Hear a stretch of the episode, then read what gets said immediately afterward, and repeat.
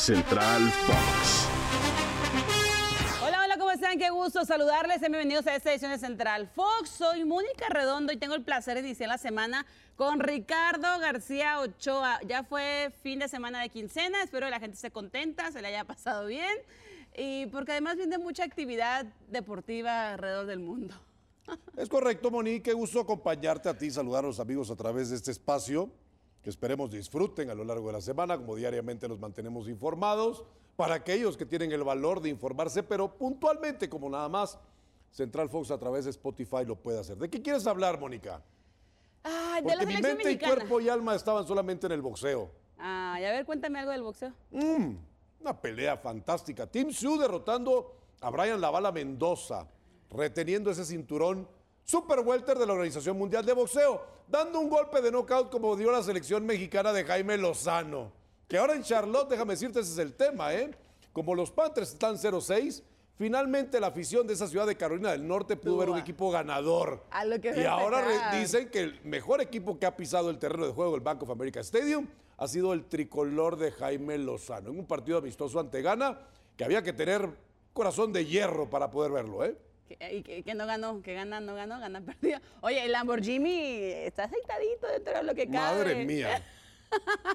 Es partido amistoso, pero se esperaba mucho más de la selección africana por el papel eh, relativamente eh, interesante ¿no? que había tenido en el Mundial pasado, en el Mundial de Qatar. Aparte porque Ghana es una selección que históricamente en categorías juveniles es aguerrida, es competitiva. Claro, el tema físico eh, definitivamente era una prueba, ¿no? En ese aspecto físico por la corpulencia, eh, fortaleza, la velocidad que tienen los africanos.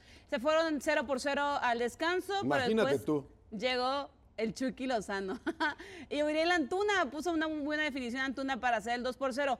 La gente todavía no se entiende, no se explica cómo un futbolista que tiene números maravillosos en Europa, aunque sea Países Bajos, ¿no? Eh, que está teniendo goles, asistencias, no más está marcando de uno por partido. El promedio ya es más alto de goles. Santiago Jiménez no está de inicio. Bueno, le dio la oportunidad a Raúl y después sí entró Santi para la ovación de la gente. Pero lo interesante yo creo que va a ser el martes, o sea, mañana. ¿En Mañana. serio?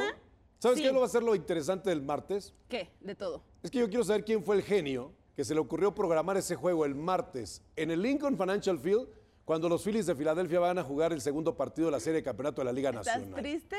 No, no estoy triste. Estás enojado. No, o sea, pero ¿cómo se le ocurre en octubre en Filadelfia programar un No partido tenían- que va a coincidir Sí, con sí, un sí. juego tan trascendental, tan importante como es el partido de campeonato de la Liga Nacional, con los Phillies siendo locales Ante los ante D-backs. los Diamondbacks de Arizona, que por cierto son los campeones defensores de la Liga Nacional, y en el estadio que está cruzando la calle al lado, ¡Qué el caos! tricolor va a enfrentar a Alemania. Imagínate el caos que va a provocar.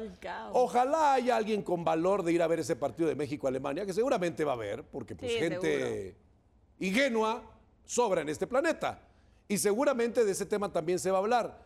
Pero nada que ver, nada que ver un México-Alemania con un partido de campeonato de la Liga Nacional en el estadio que históricamente tiene el porcentaje más alto de victoria para el equipo local.